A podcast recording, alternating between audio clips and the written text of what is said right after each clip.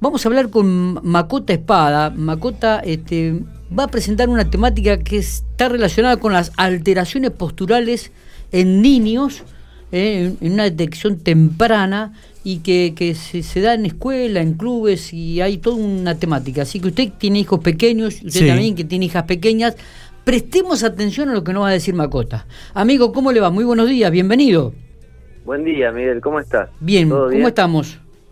Bien, bien. Eh, cerrando La, la jornada eh, de la mañana, haciendo la evolución de los, de los pacientes que hemos abordado en el HOSPI hoy en hoy un poquito más temprano. Bien, bien. queremos decirte, Macota, que sos nuestro preferido, ¿eh? mucho mejor que, que Betiana. Eso va a traer discordias internas en, salud. ¿eh? No, yo porque la, semana pasada dijimos que Betiana era la mejor y ahora como estamos en esta semana con vos, la mejor, son, mucho mejor, claro. El mejor de la semana, el mejor de la semana. El mejor de la semana. Eh, ¿Cómo estamos? Bueno, Macota, eh, realmente interesante esta, esta propuesta, esta temática para el día de hoy que tiene que ver con las alteraciones posturales en niños. Contanos un poco, ¿se da habitualmente? Hay muy, cómo, ¿Cómo se realiza el estudio, la detección? Contanos. Bueno, mira, eh, me surgió la idea de hablar un poquito de esto, dado que hace un tiempo atrás presentamos nosotros a, un funcionario de salud un proyecto de intervenir en las escuelas, eh, en los grados primarios, de manera temprana, con eh, simplemente pequeños tips para los profesores de educación física y los maestros de grado, eh, en el que en los, los, cuales puedan contar con pequeñas herramientas para detectar tempranamente eh, asimetrías o malas posturas en los niños, que a veces pasan desapercibidas en la familia porque eh, uno con el día a día y con el ojo de, no, no, no objetivo sino subjetivo, por ahí no, no contempla que el hijo tiene alguna eh, postura anómala o, que no es eh, común. Eh, entonces el maestro o el profesor de educación física o los mismos profes en los clubes de las distintas disciplinas deportivas pueden detectar tempranamente alguna de estas características. Estamos hablando siempre, Miguel, de y, equipo ahí de, la radio, de características que son estructurales y que son posturales. No, no vamos a entrar en el, en el detalle de anomalías o alteraciones más del, de índole neurológica o del desarrollo neurológico y, que son más complejas y que seguramente ya están detectadas por el pediatra. Está bien. Estamos hablando de posturas que son eh, alteradas por el por los patrones que adoptan los niños hoy en día.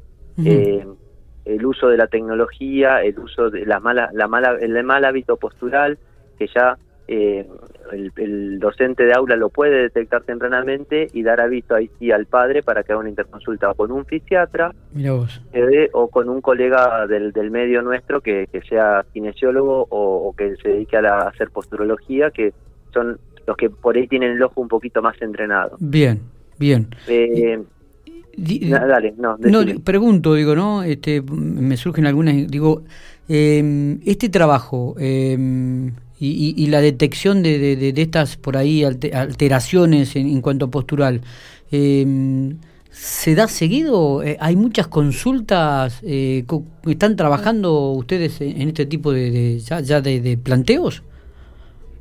Sí, la, verdad es que a veces se llega con el, con por eso quería hablar para que se llegue un poquito antes a la interconsulta, o sea, porque a veces se llega con el paciente que ya eh, lleva años con, con ese desarrollo postural y cuando, ¿sabes cuándo se acentúa? Cuando hacen el cambio eh, en, la etapa de crecimiento más brusca, entre los 13, 14, 15 años, ahí se detecta con más facilidad que el nene o se encorvó o se lateralizó o, o bien empezamos a notar más más visiblemente esas asimetrías porque también el nene toma más o, o, el, adolescente toma más conciencia de su cuerpo.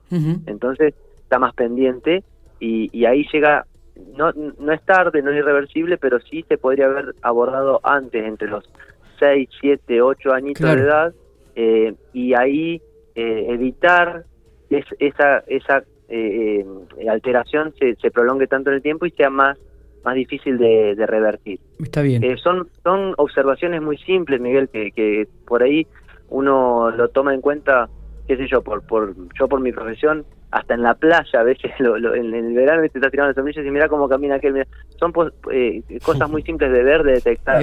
Desde, desde cómo pisa el niño, si al, al caminar mete algún piecito para adentro, sus rodillas, si están en valgo o en varo, o sea, en valgo quiere decir que tiene los piecitos como paréntesis, las piernitas como paréntesis, o, o, o perdón, en varo es eh, como paréntesis, o en valgo con las, las rodillitas como en X, claro, claro. se juntan las rodillas, eh, y después asimetrías más visibles en el tronco o en el torso del, del niño, que son eh, desviaciones de la cabecita hacia un lado, de los hombritos asimetrías, eh, la espalda con una pequeña convexidad, que sería una sifosis, una lordosis, son cositas puntuales que se detectan con la simple observación del niño estático y dinámico, cómo camina, cómo corre y cómo se desempeña, si, si, si tiene alguna alteración en esos, en esos comportamientos, es preciso y es oportuno consultar tempranamente a, ya, te digo, a la fisiatra, al médico posturólogo, al traumatólogo o, bueno, o al kinesiólogo. ¿Desde qué edad se empieza a hacer este tipo de observaciones? Eh, el desarrollo normal es que, que, mira, cuando el niño ya empieza a desenvolverse, si tiene alguna anomalía de las que hablaba antes yo, alguna alteración neurológica, va a ser detectada por el pediatra en tempranísima edad, en, el desarrollo. Pero después estas alteraciones posturales, yo estimo que, que lo conveniente es observarlo al niño cuando ya empieza con la edad escolar. Eh, ya sea de la iniciación eh, inicial del jardincito o la primaria. Porque, por ejemplo, Juan, mi hijo, eh, tenía las piernas así em, em, para afuera, no me acuerdo cuál fue la palabra que usaste.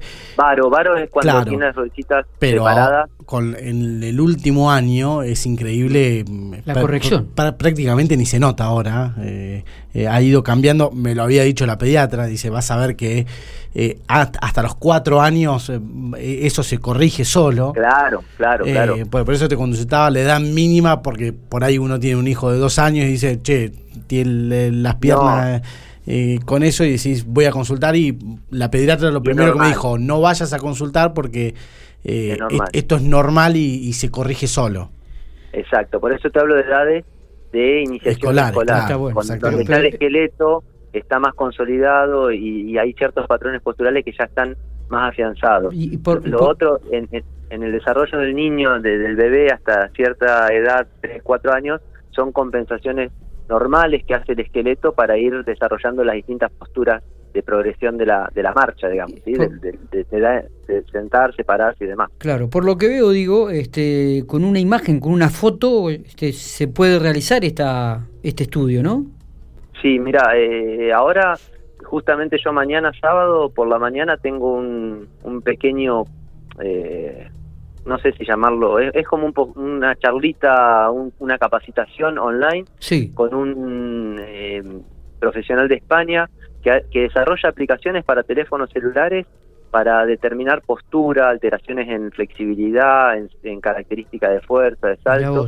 Y, y, yo ya tengo descargadas en mi celu esas aplicaciones y con solo tomar al paciente una fotografía de frente y de perfil, de lateral, eh, el programa solo te traza todas las alteraciones posturales que pueda llegar a manifestar el paciente.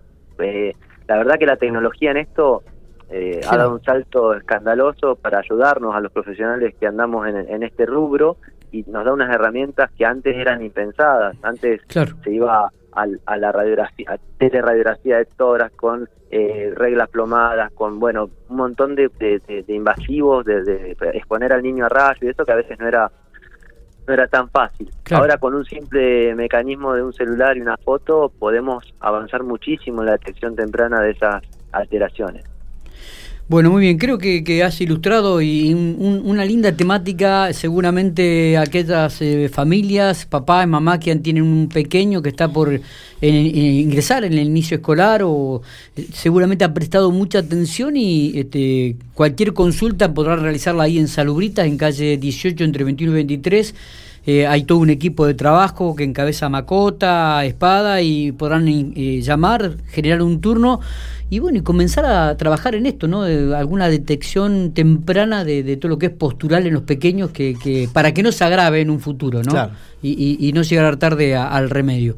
Eh, Macota, no sé si querés agregar algo más. No, no, que simplemente eso, estar atento porque después cuando el, el adolescente ya se convierte en un adolescente que pasa los 15, 16 años, eh, estas alteraciones se consolidan y siempre es más difícil trabajar sobre lo que ya está adquirido que lo que podemos ir corrigiendo a medida que va avanzando el crecimiento. Está bien. Eh, y son trabajos simples, no es nada invasivo, son cuestiones de, de eh, conciencia postural, ejercicio, cambiar un poquito la calidad de vida a veces de, los niños. Vos sabés que cuando uno trabajaba en la escuela y observaba la clase de educación física, Em, observaba que había chicos que tenían una psicomotricidad muy fina, ¿no? Como que naturalmente se, movían. Y hay otros nenes que le costaba mucho correr, le costaba mucho realizar ejercicios, trabajo físico, ¿no? Específicamente porque por ahí la psicomotricidad suya o la movilidad corporal no le permitía. Este, este me gustaría que en algún momento podamos trabajar sobre esta temática, si es que se puede desarrollar o, hay algún tema que puede abarcar esto que te estoy planteando, entre lo que es una psicomotricidad fina y una no tan fina, ¿no? Lo podemos abordar, no hay ningún problema. Y, y respecto a eso, te digo que yo, nada, soy un defensor de la actividad eh, de la educación física de antes en el colegio, donde nos hacían hacer destreza física, nos enseñaban a hacer una vuelta de carnero, nos hacían, estimulaban el físico. Ahora se ha caído en, otra práctica que no, para mí no es, no es la, la más eh, conveniente, pero bueno. Yo recuerdo en, Luján eh, que se hacía anualmente la fiesta de educación física con el profesor Miguel Uber y donde los chicos trabajaban con cajón y con un montón de actividad física, que era impresionante el trabajo que hacían, ¿no? Exacto, eso te lleva a conocer tu, tu esquema corporal, a desarrollar los distintos potenciales que tenemos todos y que a veces por no estimularlos eh, caemos en esa en esas alteraciones que, que vos bien manifestabas recién de, de, que ves un niño con más potencial y otro con menos. Pero no va no pasa más allá de los estímulos que recibimos cada uno como como individuo en, el desarrollo que tenemos. Está, pero si se puede abordar una, una, charlita en algún momento lo vamos lo vamos a hacer, Macota. Gracias, gracias por estos minutos, como siempre, ha ilustrado la mañana. ¿eh?